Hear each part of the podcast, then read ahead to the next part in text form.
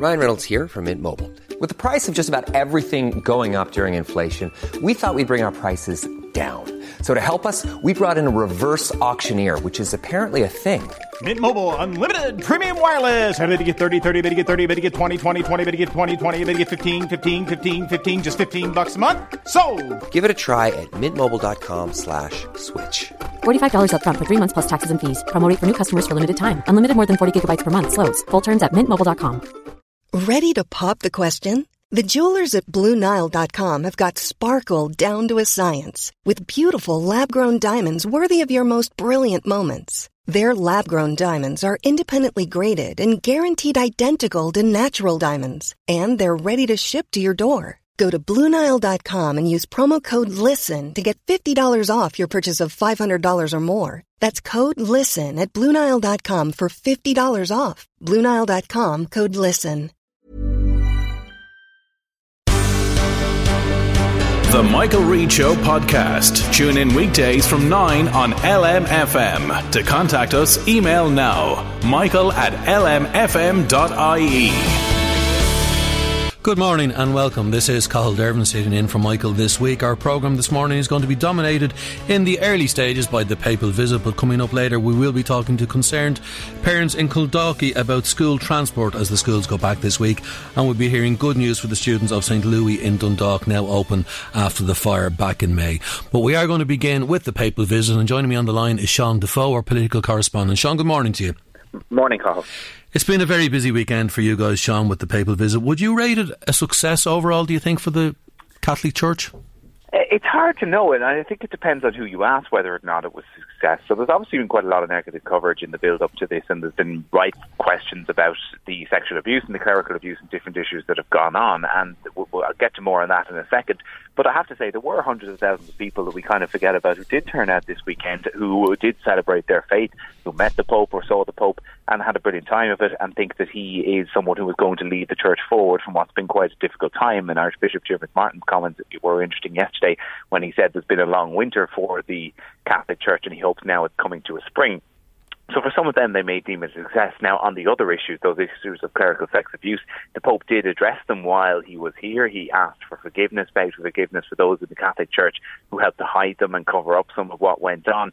But a lot of the campaigners, some of the victims saying that while it's great that he's acknowledged it, he's gone further than he has before. We aren't any clearer on how exactly the church is going to deal with that, how it's going to move forward and ensure that there's justice for those who suffered at the hands of members of the clergy. So I think a mix. I think overall probably not the success they were hoping for, but some positive aspects in there too. It also seems, Sean, that the, the acknowledgement of the abuse and, and the Magdalene laundries and the mother and babies' homes, etc., that that only grew as the weekend progressed. That initially on Saturday there, there was a sort of a veiled reference to it, but then as as perhaps his his advisors around him and he himself realised there was more to this than he was led to believe coming here. Uh, perhaps so. I think they probably did orchestrate it that it would in the final mass, and when there was the most attention on it, he would go most strongly, you know, and use the media attention there to to get his message across most firmly. It was interesting on the Saturday, as you mentioned, that veiled reference in his speech. He said there was a shame on the church, um, but didn't go much stronger than that. The Taoiseach Leo Varadkar did, however, gave quite a kicking to the Catholic Church in parts of his speech, saying that there needs there can be absolutely no tolerance of it, but in one that was quite balanced as well and respectful for, for Catholics. And he talked about a new relationship with the Church. And then on the Sunday, the Pope going and uh, begging for forgiveness, first in Knock in a more quiet way, and then very, very clearly and very detailed in about a seven minute, including, I suppose, the, the translation that was long, but about a seven minute part of his Mass was dedicated to it, and that did build. So whether or not that was actually a concerted plan for him to do it later on in it, I, I think that's probably more of what it was. I don't. It may, it may though, Sean. It may have been a reaction to the meeting that he held with various survivors and and representative groups on Saturday.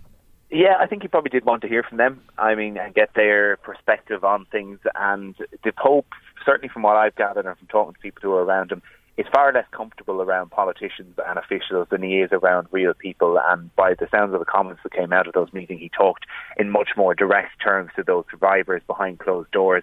He did the same in the Capuchin Centre when he was talking to homeless people. He was much more comfortable and much more at ease. That's where he likes to be rather than with the politicians and officials and talking. So think he probably took some of that feedback, and maybe it was that he didn't quite fully understand the. I mean, often when it, these things, and you'll know from interviewing people, you don't realise how harrowing they are until you actually talk to those people who've survived it and you get their first-hand account. So it did build into the weekend, as he said. There's some confusion as well as to his, his actual understanding, particularly of the Tuam uh, home scandal and also the Magdalene Laundries. Because back in April, Archbishop Diarmuid Martin said he had informed the, the pontiff and that he was very upset when he was told about what happened in, in, in the, the laundries, particularly. But then this weekend, he, he told the survivors that he hadn't heard many of these stories before. Yeah, and even on the plane home uh, last night when he was going and he was asked by journalists, he said he had received a briefing note and had received a memo in relation to Tuam in particular and returned to the, the mother of baby homes, but he hadn't had the chance to study it and didn't know it in great detail. So we're not sure to what level the pontiff was actually aware of this. I suppose we do kind of forget in Ireland those mother and baby homes were a little bit of an outlier in terms of Europe. They weren't happening around the world at the same time. In Ireland, you know, was one small place where they were happening in the grand scheme of the Catholic Church's plans, if you like it that way. So, he how much he actually knows, and um, uh, we're not 100% sure, but I'd say it's a, a lot more now on this Monday than he did last Friday. And he has, of course, been briefed as well by Minister Catherine Zappone, who presented him with a dossier on this, which he has said he will study. And he will study and look into. And he spoke to Catherine Zappone. Actually, for the only time he went off script during his speeches on Saturday to mention whatever comments she said to him. We don't actually know what she said in full detail. She's expected to outline that today. But from what I understand, she spoke to him in Italian um, and really got some message across about the plight of people that went on enough for him to say that it deeply affected him and to go off script there. So it'll be interesting to see what exactly their conversation was in a bit more detail. There were reports on Saturday after the meeting with the survivors and, and the re- their representatives that he had said sorry to them for what had happened, but we, we never got a public declaration of sorrow, did we? No, we didn't. The closest he got was asking for forgiveness yesterday and saying there was a shame. But there was a lot of people and different ones that I was talking to. So while there was welcome, I think those two words would have done a lot to pacify people is probably the wrong word, but go towards that bit of healing. You know, he never said I'm sorry. He never apologized for the action of the church. In the the Saturday speech, it was almost a a case of you know I, I'm sorry that you feel hurt and I'm sorry that the Catholic Church you know did some of these things without really admitting the guilt. He went a bit further on the Sunday, and what was interesting, I thought, and what probably blunted the message that he was trying to get across is that very very little of his engagements during the weekend were delivered in English, and the Pope does have some level of English. He studied it here in Ireland. Uh, he actually said he was looking forward to coming back because he'd been here to study English, didn't he? he? He had, yeah. And when he was at the World Meeting of Families in America a number of years ago, he spoke English there and addressed the crowds in English. And I think that that would have actually made a difference rather than, you know, even in terms of just a PR move of getting your message across. When you're saying it and then having it delivered again to a translator, it doesn't have that same ump. If the Pope had said some of that, to ask forgiveness in English, that's an image that would have gone and been beamed around the world. And maybe that was part of his thinking that he didn't particularly want that. They didn't want that PR message getting out there. But I think it, it did. Um, blunt what he was saying for some people. Now we saw yesterday in both Tuam and Dublin and even in Dundalk there were Stand for Truth group uh, meetings. I mean, there was five thousand people at the Garden of Remembrance in Dublin. They're they're saying there was a similar number at the say no to the Pope outside the GPO. Did that get across to the Catholic Church? You think that there is still this dissent, this anger, this feeling of of lost trust in the Catholic Church? I think it did over the full weekend. Whether the protests themselves actually made that message, I'm not sure. There was thousands. I mean, as the mass was going on, you mentioned around the country, thousands of people getting out. But I think the message that really will have got to the hierarchy and the members of the Catholic Church was the people who stayed at home and didn't show up at all for the Mass, didn't show up for the events. I mean, we look at the attendance figures, and while there's still some dispute as to how many were actually there in Phoenix Park, it was probably no more than 200,000, maybe 250,000 at a best push far less than the 500,000 tickets were given out, paling in comparison to 1979 when 1.2 million, when a quarter of the country was in Phoenix Park to see Pope John Paul II. So I think that's where the message would have gone through that this is a very, very different Ireland. There are still Catholics here, and there are many who still hold the faith close to their hearts, but they are disturbed and somewhat alienated by what's gone on, and there's a lot of work that still needs to be done to address that. Why do you think the attendance was so low? I mean, one of the things that struck me was that it was painted to us that it was such a difficult thing to get to the Phoenix Park that perhaps that put people off, the weather put people off, or was it a reaction to what's happened over the last 40 years since the last Pope was here? I think it was probably a bit of a combination of the three. I think overall, uh, even in the mo- the wildest optimists who were saying there'd be half a million people here, they were already conceding that's going to be less than half that was there in '79 because of that change that we've gone on as a country and a nation. And as more information has come out about the mother and baby homes, about the different abuse scandals, I think the weather probably did play a bit of a part yesterday morning. I know certainly when I was getting up and getting ready to go out, the torrential rain, did I not have to cover it, might have kept me in bed.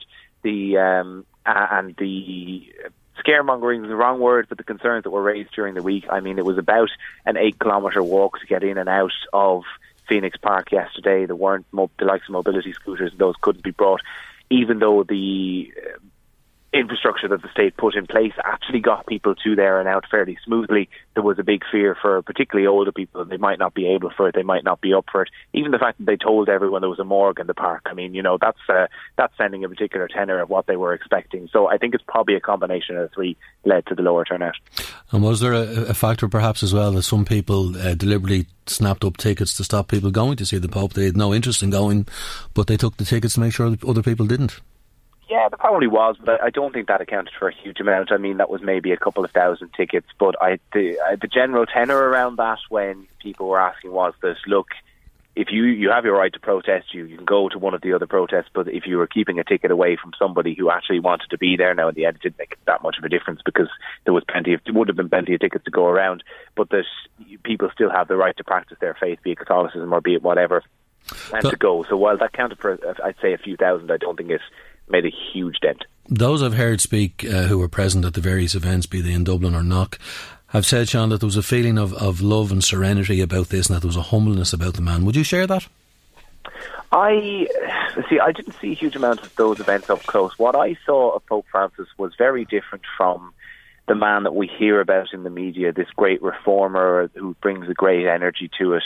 Uh, while he did have great energy, as I said, when he was meeting regular people as opposed to the politicians and opposed to the officials who were there, uh, I'm not quite sure that I, I saw enough people to be hugely inspired by it. Now, there are some who are of a Catholic faith who say, you know what, it was brilliant to see him. And even when you were watching in the Phoenix Park from the riser that we were on, as soon as the Pope Mobile was going around, there were people sprinting across fields to try and get closer to him. They were reaching out, they were getting selfies, they were doing all of that. So I think for people of the faith, he had quite a profound impact, and people were very, very happy to see him and delighted with how the weekend went. I think for those who are maybe questioning their faith, I'm not entirely sure enough was done to bring them back into the fold. I have a double edged question for you, if you don't mind, Sean. I mean, what do you think the Catholic Church will want his legacy of this visit, and what do you think the actual legacy will be? I think the Catholic Church will want the legacy to be something of a new spring, as Diarmuid Martin talked about in his Mass yesterday, that this was the point where all of the bad press of the last 40 years, all of the bad things that have gone on, finally turned around and they got the chance to push back and to bring people back and to those who are Catholic but feel alienated will start to go back to the church and actually believe that things can be changed and be different. The actual legacy of the event, I think, might be slightly more disappointing. What will decide it is whether this is a catalyst for change and whether his words this weekend are actually translated into actions in the next couple of weeks and months that will see some sort of justice, some sort of truth and more information for those who survived the mother and baby homes and those who survived the uh, the clerical sex abuse and the various things that went on. So the test of this visit and how strongly the Pope and the Church takes this will be over the next few months and seeing what actually happens. Finally, Sean, before he, he even got the touchdown back in Rome, uh, His Holiness was asked about the allegations made by Archbishop Carlo Maria Vigano about reports that he presented to him in 2013 that Cardinal Theodore McCarrick was abusing children and, should have been kicked out of the church. And it's only recently that action has been taken properly against Cardinal McCarrick, who's the most high profile. Um, paedophile, for want of a better word, in the Catholic Church in America. What, what do you make of, of the Pope's reaction on the flight home when he said he was not going to comment on it? He will read it. He had looked at the report already. He will study it, but he was up to journalists to discover what went on. Uh, well, he, it was a very astute political sidestep. I, I would think a, a lot of the there's some issues around the credibility of what the bishop has said. If you're trying to analyse it from a journalistic point of view and trying to do it from a completely neutral standpoint, he said to go and read it and to look into it, and that he would answer in due time. I think that's you know quite a neat sidestep of the issue without actually coming out with a straight denial. And look, that's part of the problem that the church has had all along. they've never really addressed these issues up front and been very categorical about it. You know, it's not the way that they communicate along. So I think having not read the full letter myself, I can't go into a huge amount more more detail on it, but that will have to be examined again. And I think once it is, if there are still issues there about what Pope Francis has done, we'll actually have to engage with it and answer those questions. He's not going to resign any day soon, though, is he? Uh, I doubt it. We've only seen one Pope resign in the last couple of hundred years, and that was his predecessor. I doubt he'll be making two in a row. Sean Defoe, political correspondent, thank you so much for your time this morning. Thank you. Now, listening to all of that was John Kelly, who's the coordinator with SOCA, the survivors of child abuse. John, good morning to you. John, can I get your own reaction to the papal visit, first of all, please? Um, I was hoping for much, much, much more, but I, looking back in it, I, I think it's what I expected, to be quite honest. I didn't, up to now, they haven't actually confronted the abuse in the way that we wanted to. Acknowledging is one thing, being sorry about things is another. Now, I'm, I'm, I'm glad in fact he made apologies, but he'd made an apology previous to that, but that was in relation basically to what was happening in Pennsylvania. Uh, it, it, does appear in America is a diff- wholly different ballgame because they've confronted in a different way than we have here in Ireland. For example, I mean, I I, I, I listened to the uh, Taoiseach when he said, and he take pride in telling the world that we have a statute of limitation. There's no statute of limitation, all the rest of it here. And he's urged the Pope to take actions. And that was all well and good. But, and the, the Taoiseach mentioned that, in fact, in the past, when we were children, the state colluded. But the fact is, what he, the Taoiseach failed to admit was that the state actually colluded uh, in, in, in the cover up now because no one was ever prosecuted here in Ireland. Even though we had an inquiry that said there was tens of thousands of children that was physically, emotionally, and sexually abused, not one person was charged. Not one person was even, as a result of that inquiry, was even um, named. So, uh, looking back in the whole, I, I, I, felt rather disappointed, to be quite honest. I really did. Uh, I, I mean, the, the crowd itself tells tells a story that you know people here in Ireland have difficulties. Uh, why the church isn't confronted and facing up to it. I really expected him to say, well, actually, I would hope rather than expect expected, say that, all right, we know about the abuse and everything else. Now, we feel that that these people should be handed over to the police, but they seem to be doing it in some looking for divine intervention and asking for prayers. I mean, it was more. It was more about forgiveness than sorrow, wasn't it? Yes, but well, let me give you an analogy. If, if um, say a, a, father was to abuse his children, and this is basically what the Taoiseach, in, in a sense, was saying when he's talking about a new relation, new beginning. Imagine him turning around to his wife and say, "I think we should have a new, a fresh relationship." Without facing up to what he probably done to the children, and that sort of analogy. So we have to face up to our past uh, you know. And you clearly, John, you saw nothing this weekend from either the government representatives or the Pope. I just got distracted for yeah. a second. I'm just uh, saying.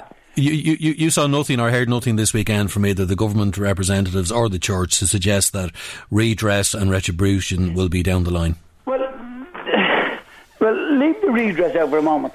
The fact that justice, what has always been, this is what it's always about, and that's what we represent over 5,000 victims of here in the, in the United Kingdom because half of the Irish people that were in the institution fled to the, like I did, for example, fled for 40 years. But this is the sticking point justice. Now, you, you've, you've mentioned uh, about uh, Carla Maria Vigano, Archbishop. Now, if you take Theodore McCarrick, Cardinal Theodore McCarrick, that came out some five, four or five years ago or something. So what is the Pope doing about that? What is, again, they're looking inwards. They have this inward thinking that sending them to penance, sending them to penance, send them to the police. They, for some reason, they don't want to confront this issue. Now, if, if there's any other industry in the world, you know, people hand it over to the police. And that's where it is. I mean, in my case, I've told two cardinals, uh, two Taoiseachs, many bishops, Bishop, including Bishop Martin, that the guy who abused me, who's alive today, resides between a school and a church, a school with young children. I said, Forget about whatever he did to me. If you're going to do nothing about that, clearly there's no justice for me in that. But at least he's amongst children now. And I think this guy's still there. In, in terms of, of the, the Pope uh, said that he wasn't that aware of, of the, the, either the Magdalen Laundries or the mother and home uh, situation down in Tuam, for example, where over 700 babies were, are, were left to rot in a septic tank. He, there, there is evidence from Archbishop Diarmuid Martin that he told him about this in April, yet that didn't seem to, to register this weekend. Well, you see, and that's a very vital issue because we made a point is that, you know, the world uh, of families now, we made a press release where we look, you know, it's a, a total misnomer. They wreaked havoc. The church for seven decades has wreaked havoc on families here, and is irrespective. There were children were taken, well, put into institutions such as I was. Now we're talking about war crimes in the sense that I mean, being viciously flogged naked, sexually abused. All this happened to me, just me. Now I'm sure that happened all over the place from thousands of people. Uh, you take the Magdalen Laundry, the mother and baby homes, children taken away from their mothers, in some cases even passed on or sold to America. Uh, the young uh, parents, young daughters, the, you know, into Magdalen homes. And bearing in mind what Mary Magdalen, Mary Magdalen was a prostitute. That's what they were calling the young women of Ireland. So how can they be responsible for, uh, oh, we respect and love families? They wreaked havoc here. So he didn't actually, and I think he, he does know. Now, his previous, I, we, we're of the, the understanding that his predecessor was ousted. And this goes to the core of it. It really does, Cal. You have a curate of cardinals, basically like it's they're the cabinet, his cabinet, and they're so conservative that they want self-preservation. Well, we know a couple of cardinals now have abused, but these cardinals they're looking at self-preservation. They don't want any inquiry into them because the whole system, the edifice, will fall down. John, we thank you for your time this morning. Uh, clearly, you you weren't that impressed with the weekend. No, I, no, I have to say, I was very, extremely disappointed. I was hoping and hoping against hope, but it turned out effectively what I expected. John, thank you so much for your time this morning. We'll be back after this. Michael, Michael Reade on LMFM. Good morning, Cathal. Good morning to your listeners. How are you? Can I ask you, is your reaction to the papal visit very different to the reaction we've had already this morning on the programme in terms of was it a, celebration of Catholicism for you?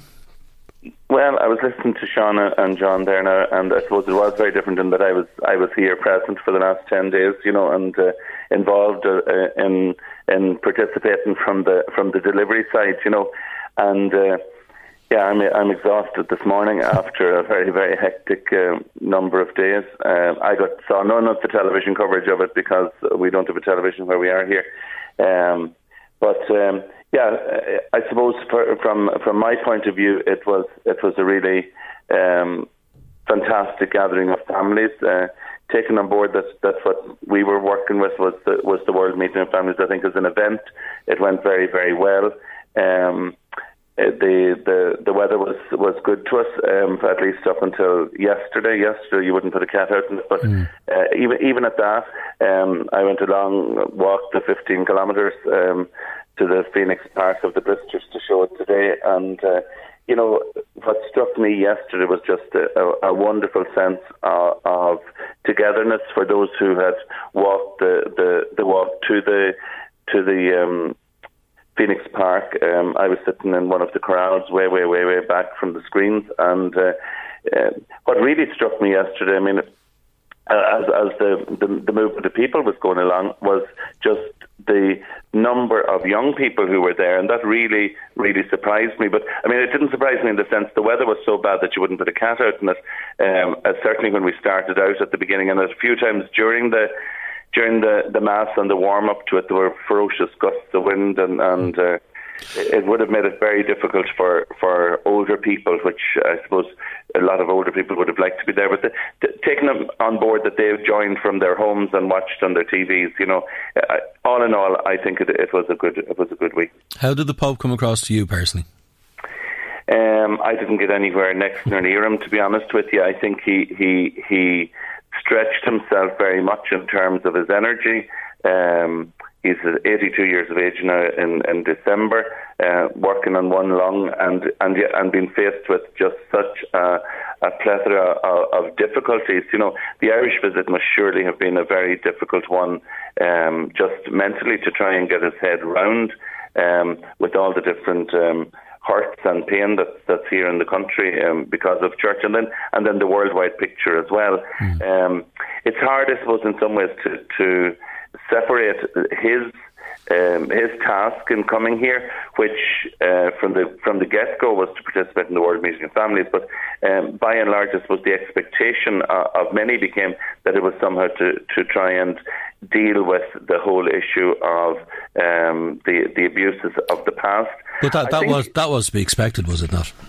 Um, I think it became the expectation of the media um, more than it wasn't his expected. Um, his his expectation was to participate in the World Meeting of Families and to give encouragement to families who were participating at that. You know, and, and do, you think, sure do you think that's why? Do you think that's why his message changed as the weekend progressed? It, it became more and more about the Magdalen laundries, about the mother and baby home, etc., and, and the plea for forgiveness became greater as the weekend went on.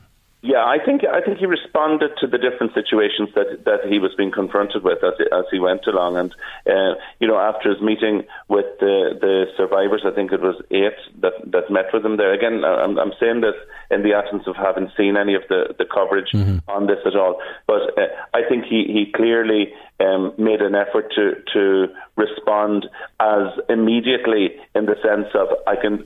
I think one of the survivors I heard had asked that he would include in the Mass um, uh, uh, an acknowledgement of her story, and I, I think he did that um, pretty well yesterday. And he, he actually he actually read. To be fair to him, he read from handwritten notes, which was way off script.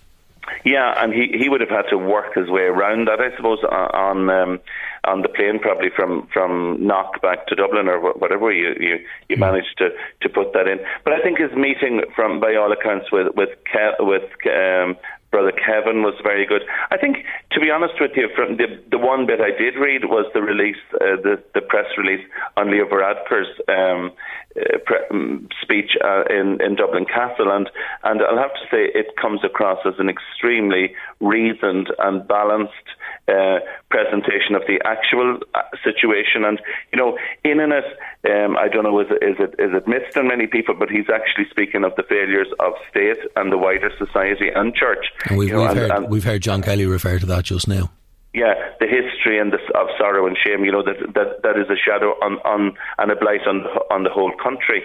Um, so that in, that in itself, I think, was good to to to, to hear an, a note of balance. Um, when you're working within the the specifics of church, as as I find myself, um, it can very often feel like as if you know that you're you're just caught up in in a whirlwind of complete negativity. Now, for me, yesterday and over the last number of days, there was something of. Uh, of a cushion, um, in that many, many people who were there, well, there were, everyone who was there was there for their own reasons, and they, they were there because they wanted to be there. But they were certainly bringing a note of encouragement um, to me and to to all the other uh, people on the ground who are and who make up church um, to say that yes, you, we, we, we need you. Um, we need to continue trying to, to be um, the church that Jesus Christ wants us to be, and that that involves sitting with your people. I chose yesterday when we went to the Phoenix Park rather than going up to where the concelebrants were, and I don't I don't even think they got a chance. They were right up beside the altar. I don't think they even saw um, Pope Francis while they were there. But I stayed down in the crowds with the with the with the the, the sheep, as to say, and uh, it was a, it was it was really a, a, a, very good experience. I mean, we were we were all blown away together uh, at times. The rain lashed down uh, at the same time, and yet there was almost like a, a, picnic atmosphere. Um, going on there. It was lovely to see the the the, the positivity of spirit uh, uh, and generosity of, of the people who had who had walked that distance. Uh, we, we thought we did well parking near enough to the Phoenix Park, and yet we had 15 kilometres to walk. You know, well, so uh, uh, it, it it was it was a big it was a big ask on a very bad day. Well, Father Michael Cusack, rector for St Joseph's Redemptorist in Dundalk, we thank you for your time and your contribution this morning. We'll be back after this. Michael, Reade on LMFM. This is the Michael Reade Show, and we thank you for joining us this morning. Now, by the end of the week, students up and down the country will be back to school, but for the students at St. Louis Secondary School in Dundalk, it's a very special week as they return to their school following the devastating fire there in May. Before we came on air this morning, I spoke to Michelle Dolan, who's the acting principal of St. Louis Secondary School, and I asked her how great it is to have the school open again. Yes, good morning. I'm standing here um, on the top floor of the school, just looking over the Castletown River, and it's a fantastic morning. I'm just delighted to be able to be back in school on time. We, um, you know, we had the fire in May, and there was an awful lot of worry and a lot of work done over the summer to make sure that the school would open this morning. So I'm delighted to say we're ready for business, and the place is looking marvellous. Bring us back to that Saturday morning in, in May, and your, your thoughts when you when you arrived at the fire and saw what was happening in front of you just just incredible. Hard to believe you know i um I, I, was going to do the walk the darkness into light walk at um so i was up early and i was about to leave the house when i got the call to say that the school was on fire. I rushed in and the the scene that there was an inferno honestly because it was a wooden building and uh just on the night, the conditions, it really, really took off, and uh, I was very concerned about the whole school going on fire.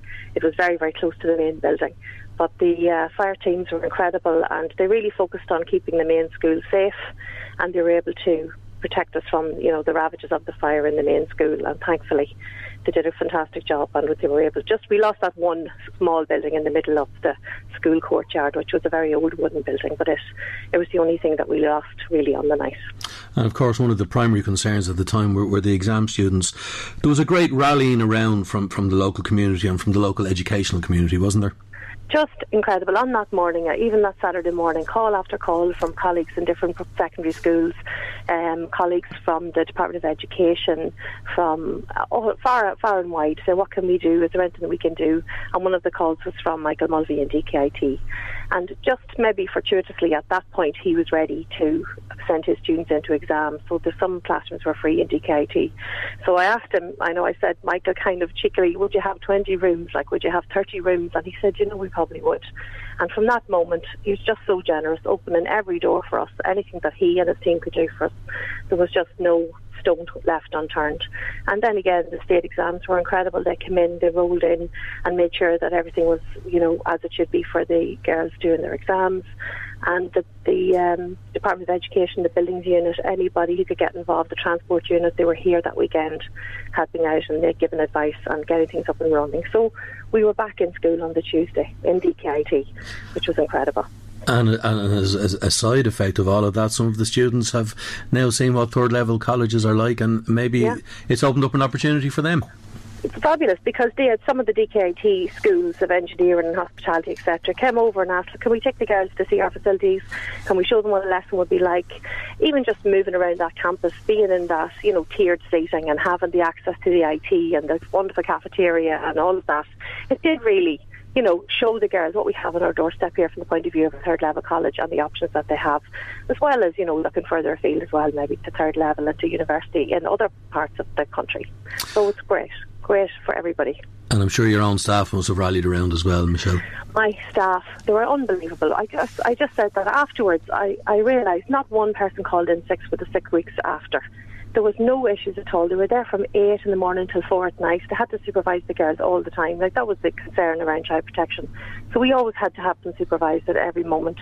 People, I don't know, they had speedometers and they were running around DKIT. they were getting fitter and fitter by the weeks with trolleys of books and making their way from place to place, you know, to make sure that the girls got their classes on time and that they were always supervised. So there is an incredible spirit here. There always has been. People talk about it all the time, but really I saw it in action in those weeks, and I am really excited this morning to show them all the work that's been done as well. And I know there'll be a great buzz when they arrive here uh, this morning for their first meeting. And the great news is that the fifth years are the first group back in today the first group are back in the fifth years and they're coming back to a building that's been completely refurbished.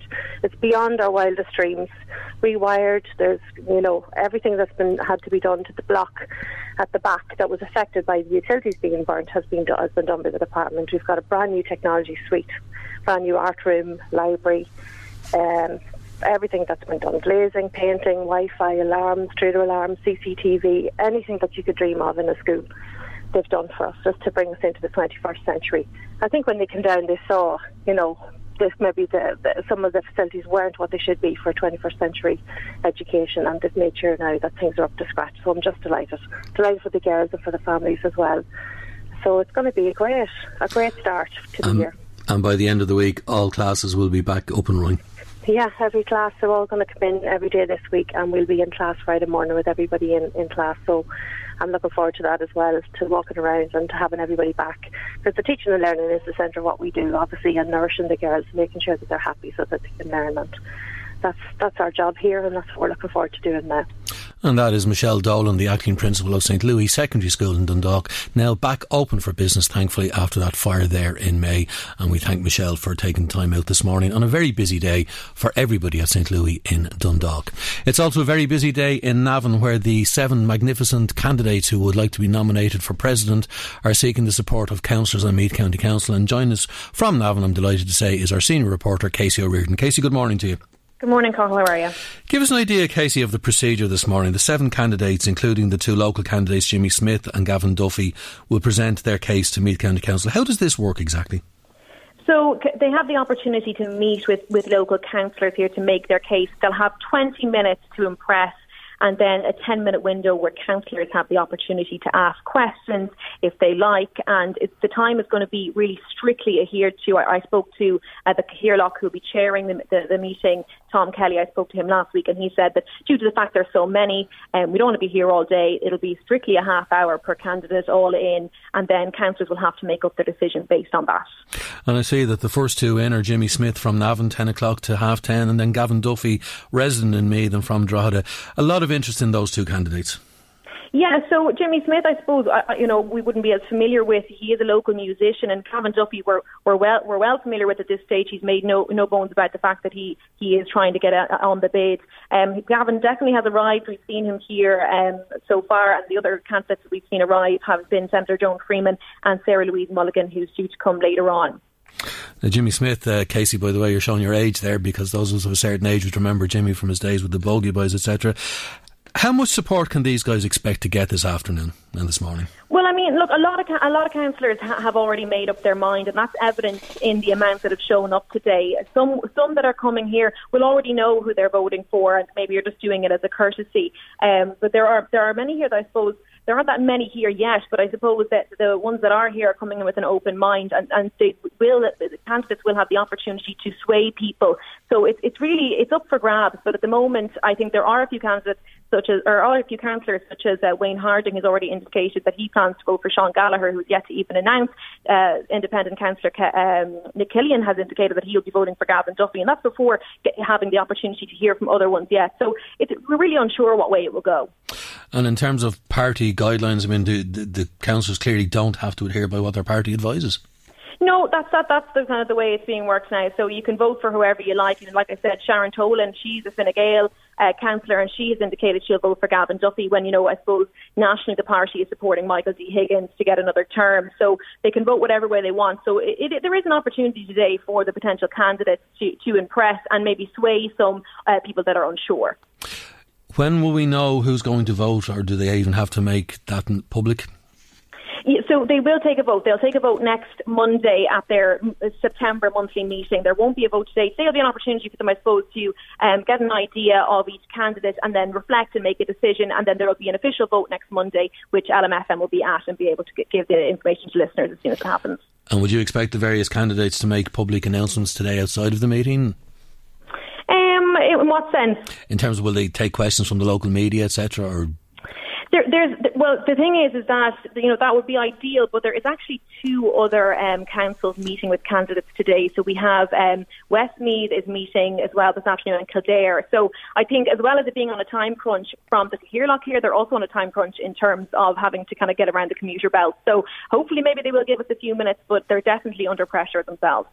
Well, Casey, we look forward to your reports across the news later today, and no doubt we'll have a reaction tomorrow on the programme as well. That's Casey O'Riordan there, who's at the Meath County Council offices in Navan, where seven different potential candidates for president will put up their case and seek the support of councillors. And of course, as you heard, Wayne Harding is already saying that he will vote for Sean Gallagher if Sean Gallagher does indeed go ahead for a nomination to succeed Michael D. Higgins as President of Ireland. We're going to be back with the news headlines after this. Michael, Reade on LMFM. Mm. And you're welcome back to the Michael Reade Show. I'm delighted to say that Marie Cairns is now in studio to read out your comments and texts. A lot of reaction to the papal visit, Marie. Yes, as expected, I suppose, Cathal, there is a lot of reaction this morning, people phoning in and also texting in. Katrina was one of those, and Katrina says that it can only be positive. She feels that the Pope did come to Ireland because she thinks he got to realise the extent of the hurt here, how people are feeling about the abuse that went on in the church. But she does say that she agrees with Leo Varadkar in his speech at Dublin Castle when he more or less said we need action, that words aren't enough. And that was something that John Kelly, for example, said to us earlier in the programme. And Sean Defoe made the point that as the weekend progressed, the Pope realised more and more what, how much anger there was. Yes, over the weekend. Well, I suppose we, we were watching every day. I don't know about you, but I was looking on the television and you were waiting to see every day what he said in his various addresses. Jimmy phoned in and Jimmy went to see the Pope yesterday in the Phoenix Park with his family. And he just says that the media, as always, you know, doesn't present the right portrayal of what he felt from the day. He felt that the message is being drowned out, that it was a really joyous occasion, and we're not focusing on that. He says he feels the media is so anti Pope and that was his thoughts on well, it. we did speak to Father Michael Cusick, who gave We us did. gave us a very warm appreciation of his day yesterday, including his blisters after walking what fifteen kilometres. He said That's right. Sean from Drogheda says, don't underestimate the numbers at the Phoenix Park. Many didn't go because of the reasons you mentioned, Cathal. The weather was a huge factor because they had been given out the weather forecast saying it was going to be torrential rain. You couldn't bring a brolly to the park with you. And the logistics of trying to get there for many people was harder. And also that you had to have tickets. That didn't happen the last time. So many people felt they couldn't just decide uh, at the last minute or in the last few days that they could go. And that's his thoughts on and health and safety was a very different thing in 1979. Uh, Catherine says that she's a Catholic and she's a practice, practicing Catholic, that she wasn't at any of the events over the weekend but watched it on telly, like myself, Catherine, like many people watched it on the television. And she says she was disappointed that the Pope never uttered those two words I'm sorry.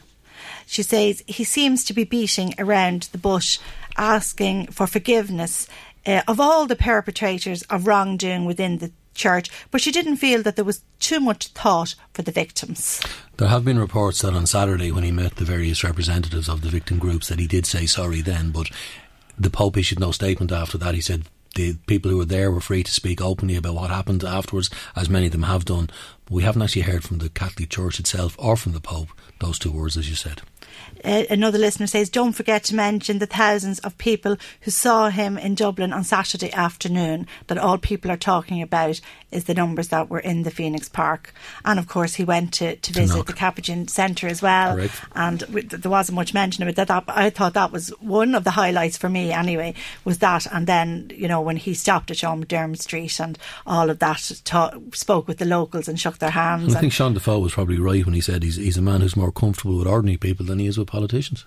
Yes, and I thought it was interesting too, Sean Defoe's comment when you asked him, you know, was it a success? And as Sean said, it depends on who you were mm. talking to. And that is so tr- true. And Marie from Drogheda says, why did the Pope not say he would turn all these abusers over to the police? The Bible clearly states, render unto God what is God's and unto Caesar what is Caesar's, says Marie from Drogheda.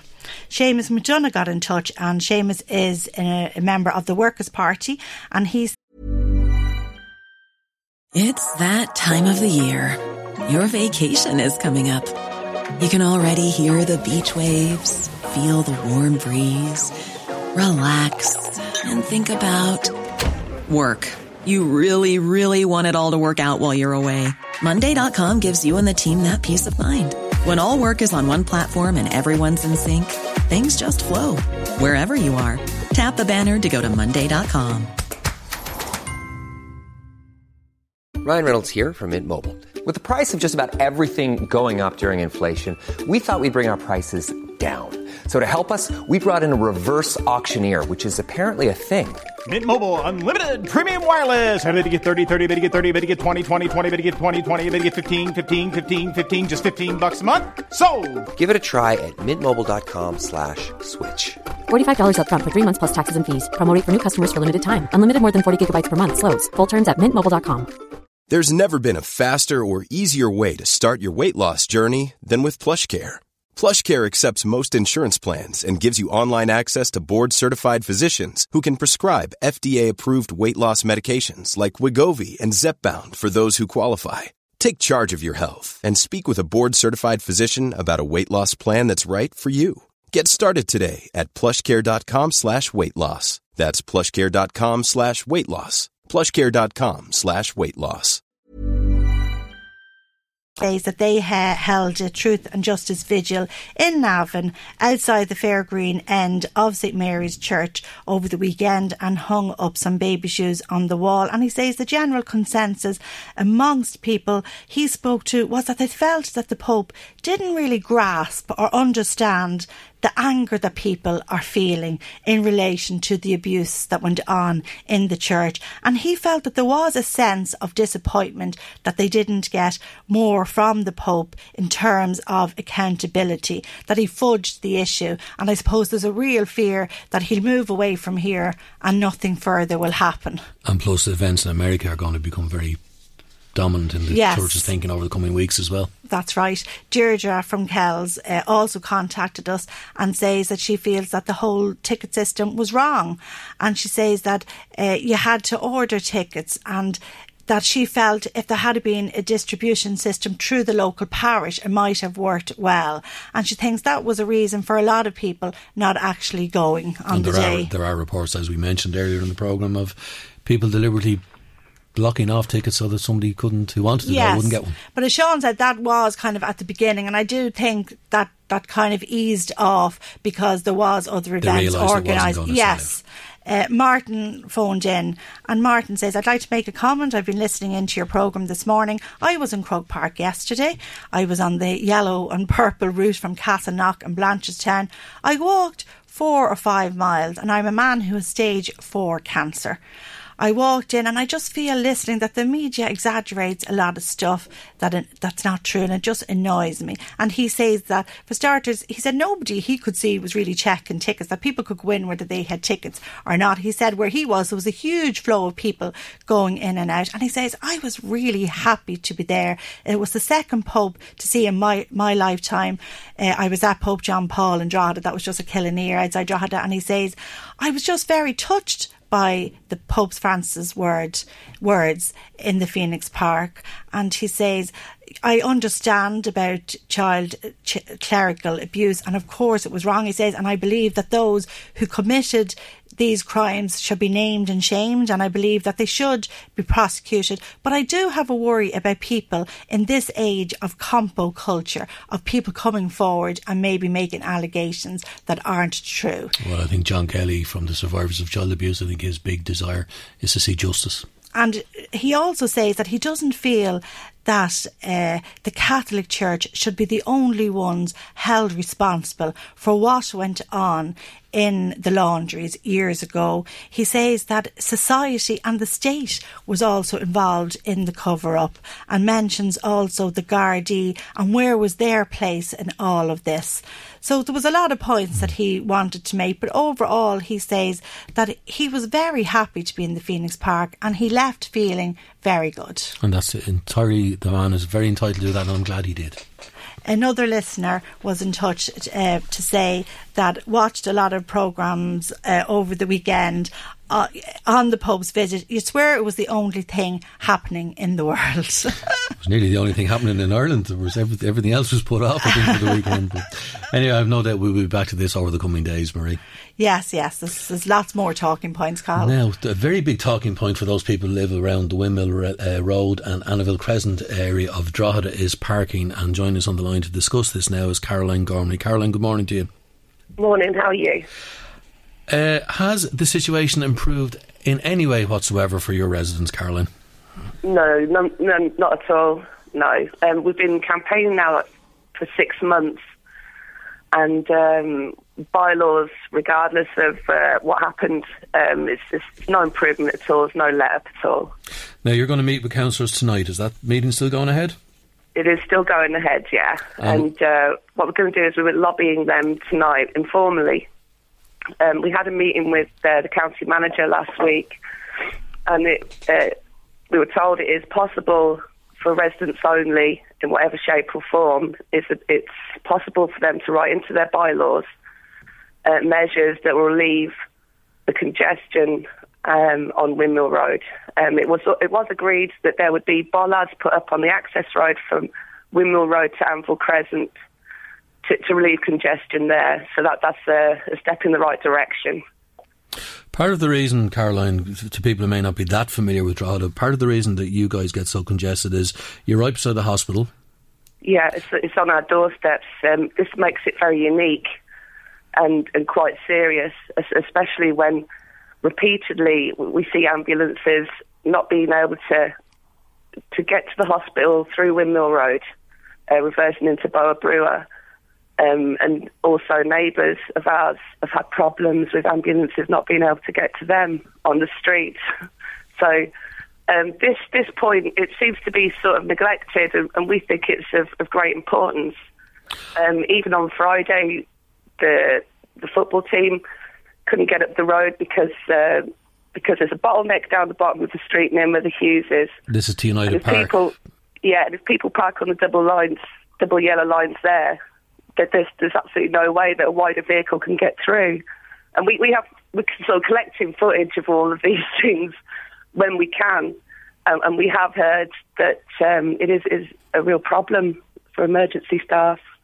On a day-to-day basis, what it, it, it must be a nightmare to live there now, is it?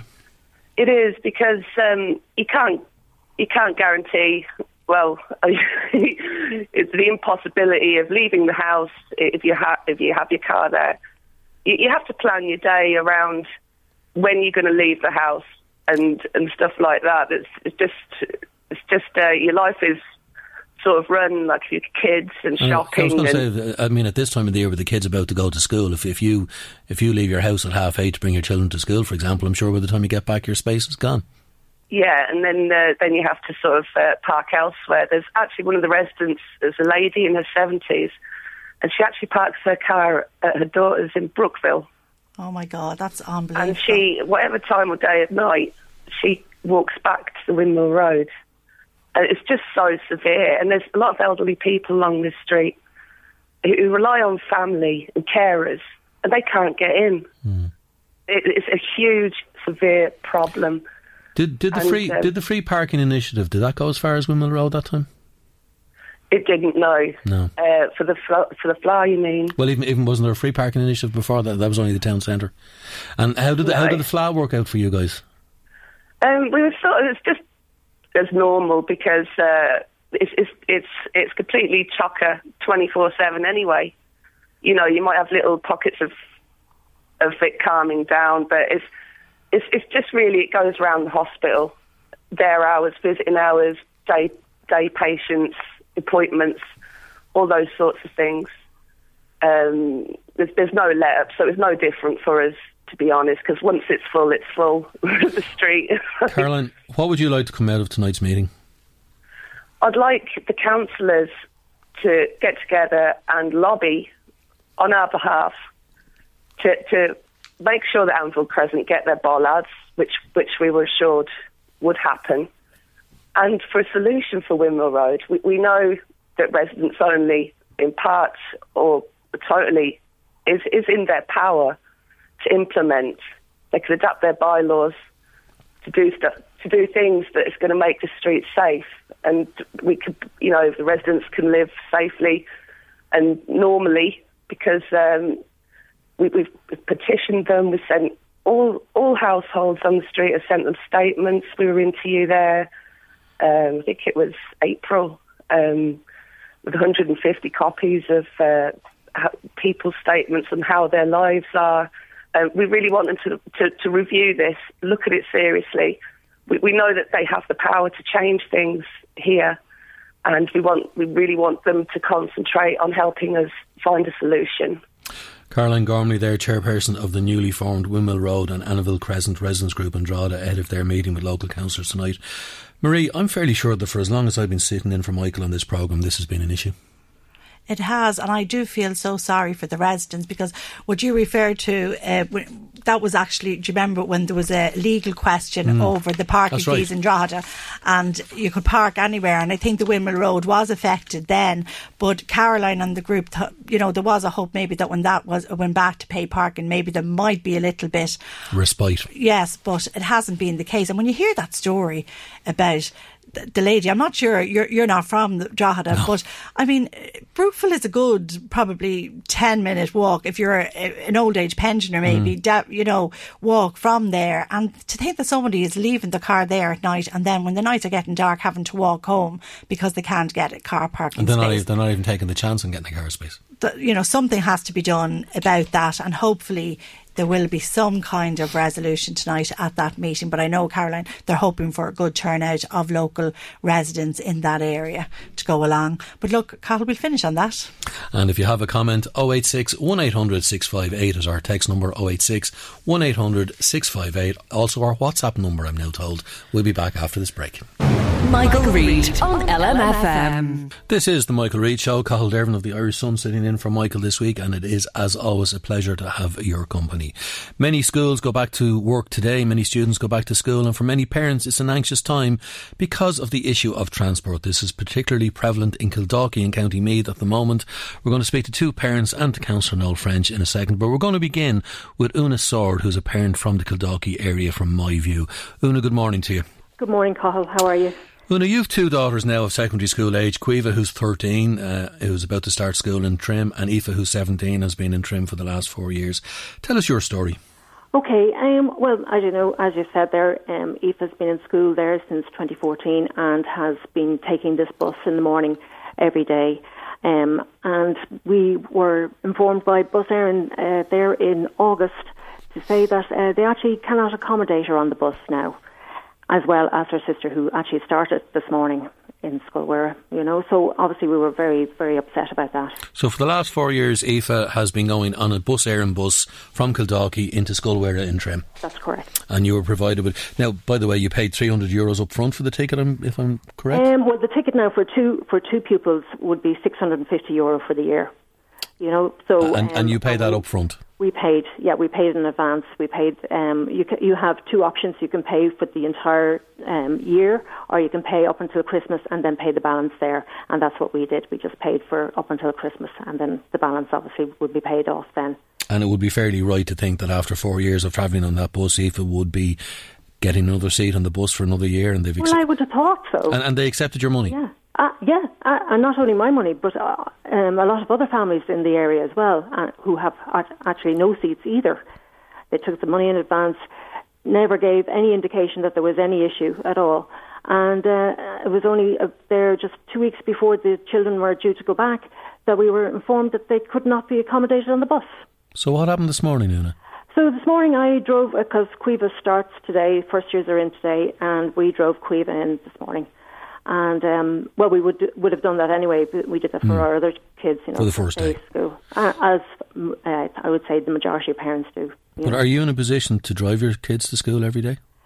I um, at the moment, yes, but I am looking for work. You know, I had intended to go back to work this year, so this is obviously going to jeopardise that in respect of the type of uh, contract I could get. You know what I mean? I, it, you know, you, it, when you're trying to accommodate a school run into your day as well as whatever, you know, you're kind of limiting yourself to what you could apply for, really. So as of now, neither Caoimhe nor Aoife have a seat on the bus. Nope.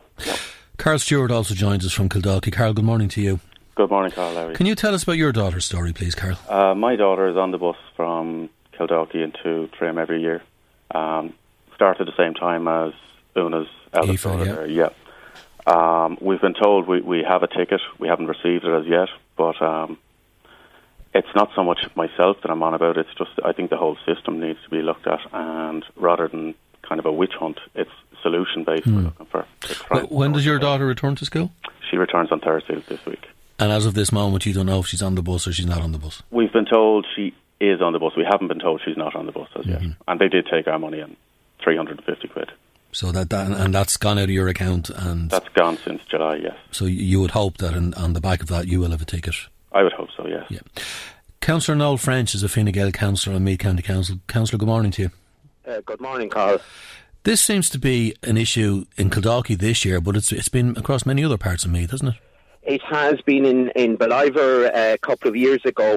It's a ridiculous situation where uh, the one school is half a mile shorter to get to than another school, and it depends then whether you get a concessionary ticket or not. This is impacting on 14 families. It's not just one or two. So, uh, and parents are under enough stress getting their children ready to go back to school. And, you know, uh, there is in Una's uh, daughter uh, attending the school for the last four years. Uh, now, uh, she'd get free transport probably to uh, the other school in in the vicinity, which is a half a mile shorter. Because as, as far as the Department of Education are concerned, the local catchment school is in Athboy, not in Trim. That's it exactly. But and would that would, would that bus be free?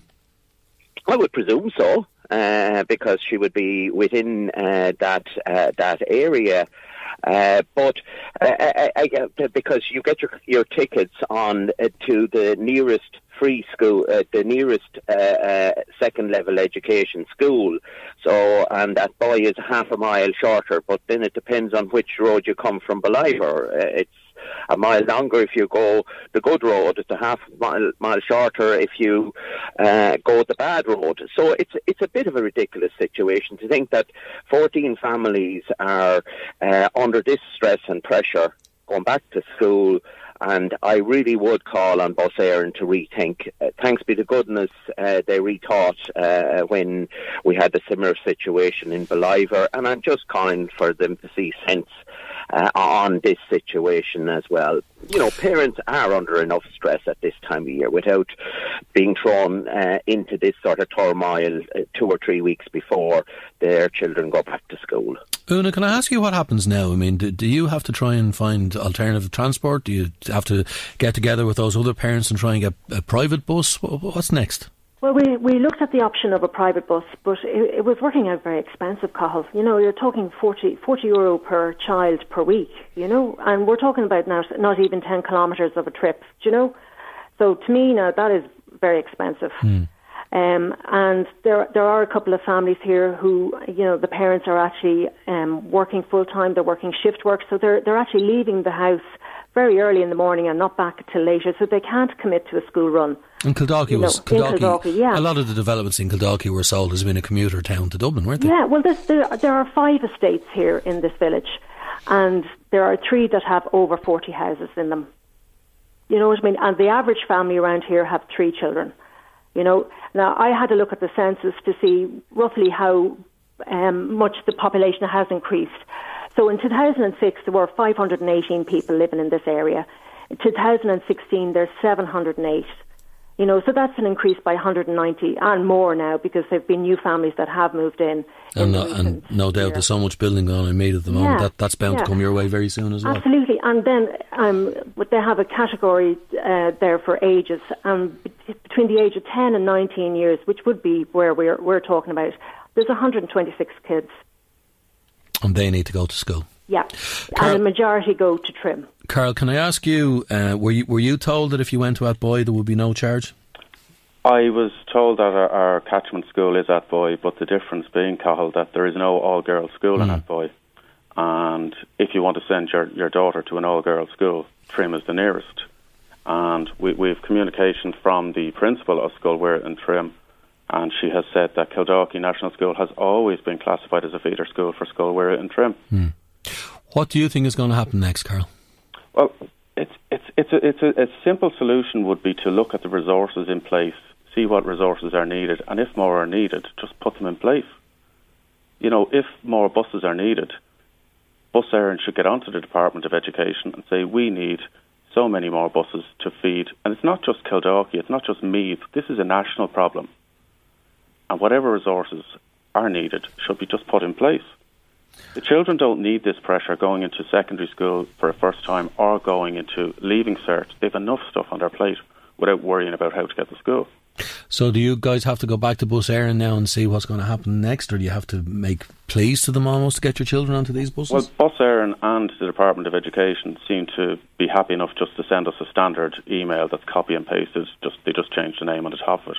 So we've met brick walls everywhere, and we, we've approached our local councillors, we've approached our local TDs, and everyone seems to be saying this is a ridiculous situation, but nobody has a solution as yet. We did ask Bus Éireann for a con- uh, comment. They've yet to come back to us. Noel French, can I ask you what the, the local councillors, what local government can do on this? Well, what we can do is represent the views of the people, and uh, uh, Carl is quite right. This uh, seems to happen in various areas around the country at this time of the year, uh, ev- every year. So if it is a problem every single year, then why can't Bus Éireann decide to do something about it? Or are they just trying to limit uh, bus transport in an area? And if they are successful and nobody says uh, boo to them, then they go ahead and do it. Where, but where people say boo, they have to fight hard to uh, get something that they should be entitled to, really. So just to conclude, Una, as far as you're concerned, you don't have a place for either of your daughters on that bus. At the moment, certainly not. You know, and there doesn't seem to be any resolution as of yet. And Carl, you would be confident that your daughter will go back to school on Thursday on the school bus. I would hope so. Like we're not looking for the minister to build us a new secondary school in Kildalkey. We're just looking for him to bring our children into school mm. and to the school of your choice. And to the school of our choice, but it's not a million miles away. It's it's, it's the nearest girls' school. Our thanks to Una Sword, to Carl Stewart, and to Councillor Noel French there on the bus crisis in the Kildalkey region. We'll be back after this. Michael, Reade on LMFM. And we do indeed welcome all your comments. Our text number, as always, 086 1800 658, 086 1800 658, which is also our WhatsApp number. We're also available across Twitter at LMFM Radio and across Facebook. If you have any comments you'd like to make on the papal visit, on the reaction there you heard earlier in the programme from John Kelly, uh, from Father Michael Cusick, and from Sean Defoe, any comments on any of that or even the Kildalkey bus crisis, the school reopening in Dundalk, please do give us a call and we will be happily read out your comments tomorrow when Marie is back in studio with us. Now, a big subject in the news again this weekend is Brexit. You will have heard in our headlines that a UCC economist has warned that a no deal Brexit is becoming more likely. Dr. Declan Jordan says there is very little evidence that the UK government will agree on a deal with the EU, and he says that this will leave the Irish economy in a precarious position. One man who will be able to tell us exactly how precarious that is is Ronan Foley, who is the AIB Brexit advisor for the Louth region. Ronan, good morning to you. Good morning, Cathal. Would you agree with uh, Dr. Declan Jordan that there's very little evidence the UK government is ready to do a deal with the EU? That seems to be the case as time goes on, and I suppose it's the it's the uncertainty that that's having most impact on on, on the SME and the, the, the wider economy as a whole, uh, Cathal, um, and that's probably evident from the, the latest you know survey that we have done. We, will come back to that in a second, but I mean this this is literally upon us now. I mean, for for when the first vote was taken in Britain to leave the EU, it seemed like it was an eternity down the road, but it is now around the corner. Absolutely. The one thing that we do know is that um, uh, Britain will leave the EU on the 29th of March 2019. Come hell or um, high water. Come hell or high water at the moment, and that, that's that, that's the way it it looks. That's that's what happened when Article 50 was triggered on the 29th of March this year. Now, tell us your role with AIB, Ronan. So, okay, in AIB we've got uh, Brexit advisors across the, the country, and I suppose our role, Cathal, is is to, to, to talk with our customers, encourage them to try and develop a plan and try and be part of that plan as well to to deal with the potential effects and, and impact of, of Brexit. I suppose in Louth and Cavan Monaghan, which is always, also part of my area, we are um, severely impacted or potentially severely impacted because of our proximity to the to the border. And many of your customers will be small to medium enterprises who would have a lot of cross border business. Correct, um, and you know, I suppose the from from the very small to the, the, the higher end of the SMEs, there's a, a, huge reliance both on an import and export basis to, to Northern Ireland and the, the and, and, the UK. And of course, then for the ordinary man in the street, if you're if you're crossing the border, if you're doing business on either side of the border, by the looks of it, sterling is heading uh, towards parity with the euro. It's hard to know where currencies are going to go, but it's definitely a, a concern. It's one of the concerns that SMEs do have. Uh, the, the fluctuations. You know, we saw what happened currencies following the the, the, the result of the referendum in the UK, um, where it had a massive impact overnight on on certain on many businesses that were both importing and exporting uh, from the UK. Now, you mentioned yourself there earlier that you have recently undertaken a survey of your customers. What's the headline figures from this? Yeah, I suppose the headline figures is that, you know, despite the fact that 80, I think it's about 82% of businesses say that they're not seeing any real impact on sales at the moment, 70% of SMEs tell us that, the, the, that Brexit will have a negative um, economic in, impact. Um, but I suppose more concerning is that only 6% of those customers, uh, 6% of those businesses have developed a plan um, and have a plan in place to deal with Brexit. Even though we're only six, less than six months now away? Um, yeah, yeah, that, that's that, that's the harsh reality, and I suppose, Cathal, you have to understand that. Uh, we all have to understand is that there is so, really so much uncertainty. It's really difficult to develop a plan at the moment, not knowing what Brexit is going to look like with the, you know, the ongoing negotiations between the EU and UK, um, and and where that's going to sit, particularly around hard borders and all that there kind of thing. Well, you mentioned 6% of Republic of Ireland businesses have a formal Brexit business across the border in the north, only 5% have a plan. That's right, and um, some of the, the figures from the, the, the north is, you know, I suppose they they also have a a fairly, I think it's forty five percent um, had plans of SMEs in the north had plans to invest or have curtailed plans to invest um, because of Brexit as well. So you know, it, it, throughout across the island of Ireland, there's there's there's a massive impact, and I suppose it's, you know we're probably the the part of Europe that that that, that uh, does is going to be impacted more than more than most. What's your warning to businesses, Ronan, who haven't be, even begun to plan for this? I suppose it's more a, a, an advice, Cathal, than a warning. Sorry. The advice, yeah, the, the, advice is that really, you know, it's not too late. There are many resources available to you, both through ourselves in AIB, your own financial advisors, Enterprise Ireland, local enterprise office, and uh, Intertrade Ireland. There's some really good resource available there um, to, to talk to all those advisors, you know, you can call them experts, but I suppose it's very difficult to be an, an expert on something that we don't, um, we don't know, what's know what, what, it, what it's going to look like yet. But the the main advice that we can give is just look. We're asking businesses to prepare for a worst case scenario here. If it's better than that, the business is leaner. The business is better prepared. But uh, you know, we, we do have to look at worst case scenario here, and that's not trying to scaremonger. That's just a a harsh reality, Cathal. And your sentiment index uh, for Q2 says that 58% of SMEs in the Republic believe Brexit will have a negative impact on future business, and 70% believe it will have a negative wider economic impact. I mean, that's a very realistic approach from those businesses, isn't it? It is a realistic approach, but then I suppose the you know going back to the the, the lower number then again, Cathal, only six percent have a have a plan in place. Mm. Um, and, and that's the concerning piece. But again, you know, largely understandable given the the, the lack of progress in negotiations to date. And even at that, the sectors that are, are likely to have a plan in place are, are quite obvious food and drink, tourism and transport. I mean, they are all people who will be affected almost immediately by this. Correct. Um, you know, uh, I suppose, you know, what's going to impact um, on, on businesses, currency is obviously one, uh, tariffs, potential tariffs coming into play is another hard border and non non-tariff barriers is, is another is another piece here. But you know the the wider impact. Okay, SMEs will often look at what what directly impacts them, both from a, an import and export, but also, you know, we would suggest to SMEs that they need to look at their supply chain further up the line or further down the line as well, in terms of where their goods ultimately go to or come from. Somebody was telling me that in a bottle of Bailey's, for example, the milk will cross the border five times. I don't know if you're aware of that or not. That's... I wasn't aware of that, but you know, I suppose anecdotally, anecdotally uh, talking to one of my colleagues in Monaghan last week, and he had been talking to a, a bread delivery guy who he himself crosses the border five or six times in any one day.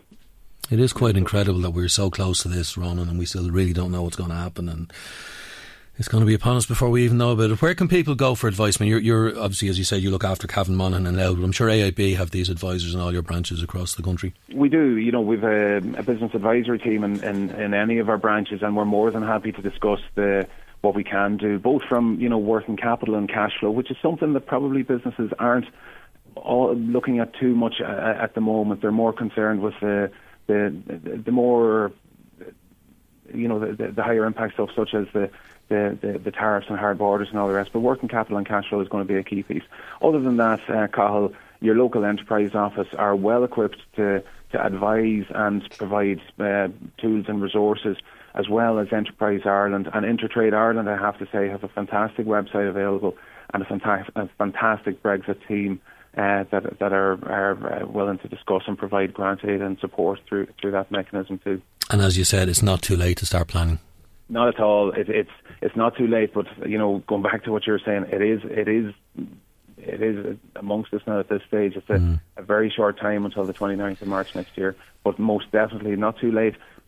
And maybe is to start the plan now. And maybe if we know a few politicians, we might give them a word as well and ask them to hurry it all. Yeah, we'll, we'll leave the, the, the, politics to the politicians on this one. Yeah. But yeah, no, absolutely. There's there's a lot to go on this one yet. Well, I'm looking at a story in, in my own paper this morning where Simon Coveney has lashed out at the uh, Jacob Rees Mogg over his Irish border comments that Taoiseach branded the Conservative MP so ill informed after video emerged of him calling for inspections at the border following Brexit. So, Ronan, I'm sure this is something that will interest your clients over the coming days, but we thank you so much for your time this morning. That's Ronan Foley, AIB's Brexit advisor for Louth. And as you heard from Ronan there, it's never too late to plan, even if we don't know what's going to happen with Brexit come the end of March.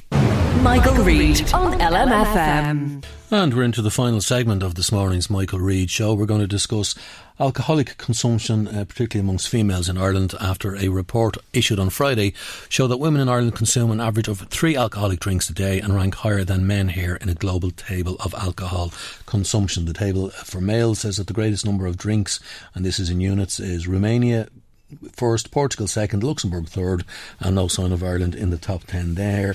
But amongst females, Ukraine is number one, followed by Andorra, Luxembourg, Belarus, Sweden, Denmark, and coming in at number seven is Ireland, followed closely by the UK, Germany, and Switzerland. Joining me to discuss this now is Eunan McKinney, who is the head of communications and advocacy with Alcohol Action Ireland. Good morning, Eunan. Good morning, Carl. Thanks very much for having me on. You're more than welcome. Are you surprised by these figures, Eunan? Well, not really, in so much as that we know that there, the trend has been that there's a an increase or a spike in, in the in the consumption of alcohol amongst women in in the last sort of 15, 20 years, and largely that's down to I mean, there's a couple of factors that need to be kind of brought into the debate, and one is that obviously women traditionally were at a very low base and didn't drink at all, largely in some respects. So that you know they're they're they're, they're starting to play catch up in relation to their male counterparts, but considerably way behind their male counterparts at the same time. Um, and the other point is that, like the data describes women in a, in a European country, and we have to remember all the time that Europe is the outlier in, in global terms. I mean, Europe drinks twice as much as as the global averages, and, and in that context, it kind of falls in there. But there is a distinct problem are an issue with women in their early 20s and women in their early 50s in relation to the high spikes in alcohol.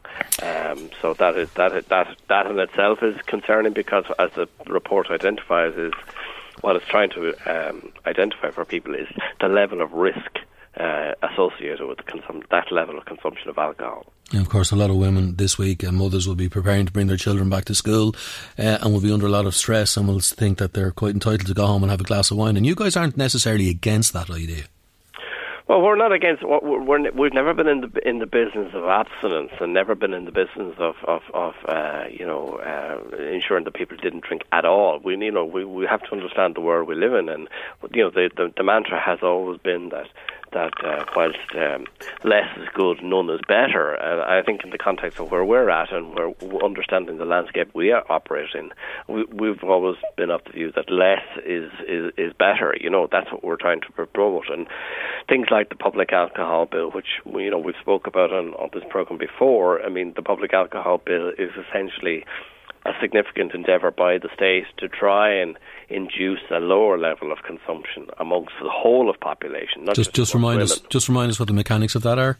Well, the mechanics of that are is what the what the bill seeks to do is to bring in a, a, variety of regulations which will curb the demand for alcohol. So things like trying to establish a minimum unit price for some of the, the cheapest, strongest alcohol that's available in the market uh, restrictions on how alcohol is actually marketed and how it's promoted, and also how market how alcohol is available. I mean, as we know, alcohol is largely ubiquitous now, you know, and that's a significant change as well. It's become a an everyday grocery item, whereas 20 years ago that just simply wasn't the case. And we know that the consumption of alcohol has gravitated hugely from what was traditionally a pub activity to now a domestic activity. And that, that landscape has changed um, utterly. Dramatically, Utterly. yeah. I mean, I mean, if, you, if you think back, I'm old enough to remember back in the 70s and 80s, but I mean, there were very few off licenses. Exactly. The odd pub would sell, give you something to buy on your way out the door, maybe. Exactly. But nowadays, it's it's part. It's as easy to buy a, a bottle of wine as it is to buy a litre of milk. Yeah, and we know that that is largely because, you know, at a time, rightly or wrongly, you know, in a, period of time when there was a great liberalisation of a lot of um, restrictive trade issues in the late 90s and into the uh, into the early part of the century, the market liberalised dramatically, and we, we, we saw a rise of off licenses, uh, you know, to the tune of around four or five hundred percent, an increase in, across the board. And even the most recent study, I think we've our most recent uh, output from the op, from the on trade people. I heard the vintners last week talking about continually de- uh, demonstrate the height of of uh, off licenses that are continuing to come into the marketplace. So now we can purchase alcohol literally in every small shop. Convenience store, petrol station, um, and it's it's it's a significant driver of some of these these dimensions that we're talking about. And obviously, the sophistication of marketing, particularly towards women, um, has you know the alcohol industry has identified that there's a, a fresh market in women's consumption, and remember, women's consumption is still 65% below what men's is. You know, men continue to drink outdrink women by at least three to one. All the all the health outcomes related to that, men outcomes are far worse. You know, their death rates are far worse because of alcohol. Uh, their partial attribution in relation to alcohol disease is again higher, and also in the context of the, the level of level of con- contribution to what are harmful drinkers, men outweigh women two to one. So it shouldn't it, we shouldn't necessarily. I mean, we we clearly have a spike in relation to women's consumption. But I'm afraid You shouldn't forget about the men. uh, don't forget about our men because our men are, are, are far, far, you know, 65% is a, is a significant volume above women.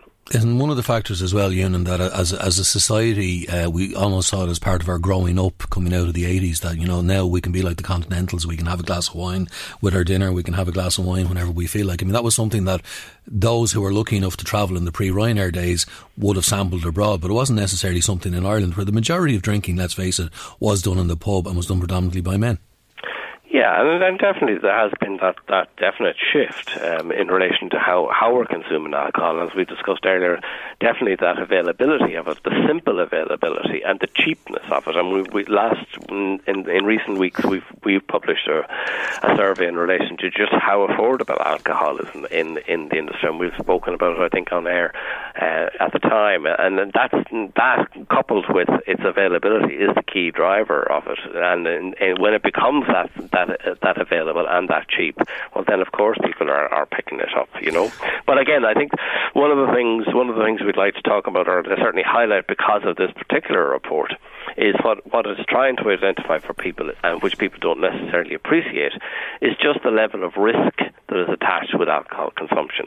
And one of the things we spoke about earlier, mm, the, the idea of the public health alcohol bill, one of the measures in the bill is that it would ensure that all alcohol products have a certain amount of information placed on them, especially in relation to health warnings. And this is a very similar, important similar to cigarettes. Exactly. Now, these, this isn't a silver bullet, but what it does do is it does help to inform the citizen in relation to the risk. And reports like this, and you covering it, thankfully, uh, gives people an opportunity to, to really sit back and think just what is the risk attached in in relation to the alcohol that I'm consuming. And what what this is saying is there are clearly deep impacts on our health outcomes in relation to the level of consumption of alcohol. And if we continue to drink alcohol the way we're doing, we're go- we, we continue to harbour great, great health-related harms for ourselves. Remind us what the acceptable level of alcohol consumption per week is. Well, what the HSE and Department of Health guidelines suggest is that if you want to engage in alcohol, you should do so at a low risk level, and that's somewhere beneath 11 units for women and 17 units or standard drinks for men. And a glass of wine, as per the pub glass, not per the glass in your kitchen, is how many units? Just about, just a little under two standard drinks. And that would be the standard glass That's in a pub, yeah, Yes, 187 millilitres. But in actual fact, it's 100, just a little less than 100 millilitres, depending on the strength of the the wine that you'd be drinking. But it's about a, sm- a, a standard drink of wine is about 90 to 100 millilitres of, of wine. And a pint of beer. Pint of beer is two standard drinks. So there's not a lot of room there. There's not a lot of room. But I mean, it's all about. I mean, it's a, it, go back to the earlier point. It's, it, less is less is better, and none is best. But it is up to you. I mean, it, it, you know, we've had this debate before. I mean, in the context of people's choice. I mean, mm. you have to. But for people to make a choice, they have to be informed, and that's the key point that we'd like to kind of make today. Is that you know you can't expect people to understand the risk unless they clearly understand what it's all about, and and therefore things like the public health alcohol bill that ensures that proper regulate with proper regulation that information is clearly displayed on products. That's a starting point. That where, where is people. where is that bill at the minute? It's just it's just gone before the summer recess. It went through committee stage, and it now is at waiting in Dáil to conclude report and final stage. So it's just two steps to go. It's very close, like it really is very mm. close. But it's a thousand days now. It's a thousand days since that bill was introduced to the House, and you know in that time, two thousand seven hundred people have died. Um, so it's it's it's it's it's it's, its urgency is is is is very real, you know. Finally, Eunan, if people would like more information, can you direct them to a website?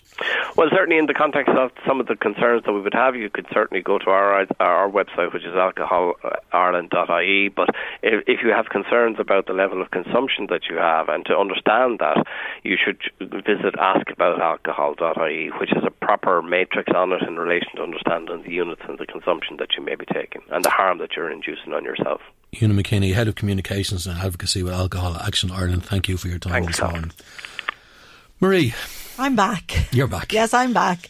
Lots of comments still coming in on the papal visit. John from Navan phoned in. He was in Croke Park on Saturday in the Cusack stand, and he says it was one of the most outstanding evenings he has ever had the pleasure of enjoying in his 75 years on this earth. He says a great credit to all the organisers, everyone involved. It was such a lovely atmosphere, an outstanding evening's entertainment. He did have one gripe, and that was that he felt too much emphasis was placed on health and safety, people not being allowed to bring a brolly or a chair. And he feels that that probably did prevent people from going, going uh, on Sunday. Mm. That precautions did put people off. He says there were four times as many there when the Pope came the last time, but yet people were still able to manage to get there and everything worked out okay. But he had a wonderful day. Jane and Dunleer, nothing the Pope can say or do to change the horrific behaviour of priests and nuns in this country. People have been sent to jail for less, says Jane. Another text from a listener was at the papal mass and thought it was a wonderful experience to see so many families there, young and elderly, walking to the park was truly wonderful for me. People are fantastic, says this listener. Ridiculous, though, says Maria, that the roads were closed off and everyone had to make other arrangements just because the Pope was in town. So Actually, Maria Dublin had. Went, Dublin went into lockdown. Dublin did go into lockdown. Maria didn't have any interest in it and she doesn't see why everybody had to suffer because of it. Well, I've no doubt we'll have many more comments before we're back on air tomorrow morning, just after nine o'clock. My thanks to you, Marie. No problem, Carl. Pleasure to be back in the chair with you today. My thanks also to Maggie and to Chris. Sinead Brazel is up next with the mid morning show. We'll see you back bright and early tomorrow morning. The Michael Reade Show podcast. Tune in weekdays from 9 on LMFM. To contact us, email now michael at lmfm.ie. Even on a budget, quality is non negotiable. That's why Quince is the place to score high end essentials at 50 to 80% less than similar brands. Get your hands on buttery soft cashmere sweaters from just 60 bucks, Italian leather jackets, and so much more.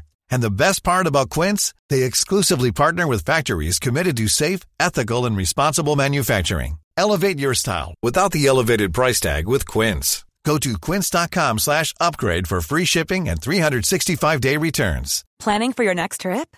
Elevate your travel style with Quince. Quince has all the jet-setting essentials you'll want for your next getaway, like European linen, premium luggage options, buttery soft Italian leather bags, and so much more and is all priced at 50 to 80% less than similar brands. Plus, Quince only works with factories that use safe and ethical manufacturing practices. Pack your bags with high-quality essentials you'll be wearing for vacations to come with Quince. Go to quince.com/pack for free shipping and 365-day returns.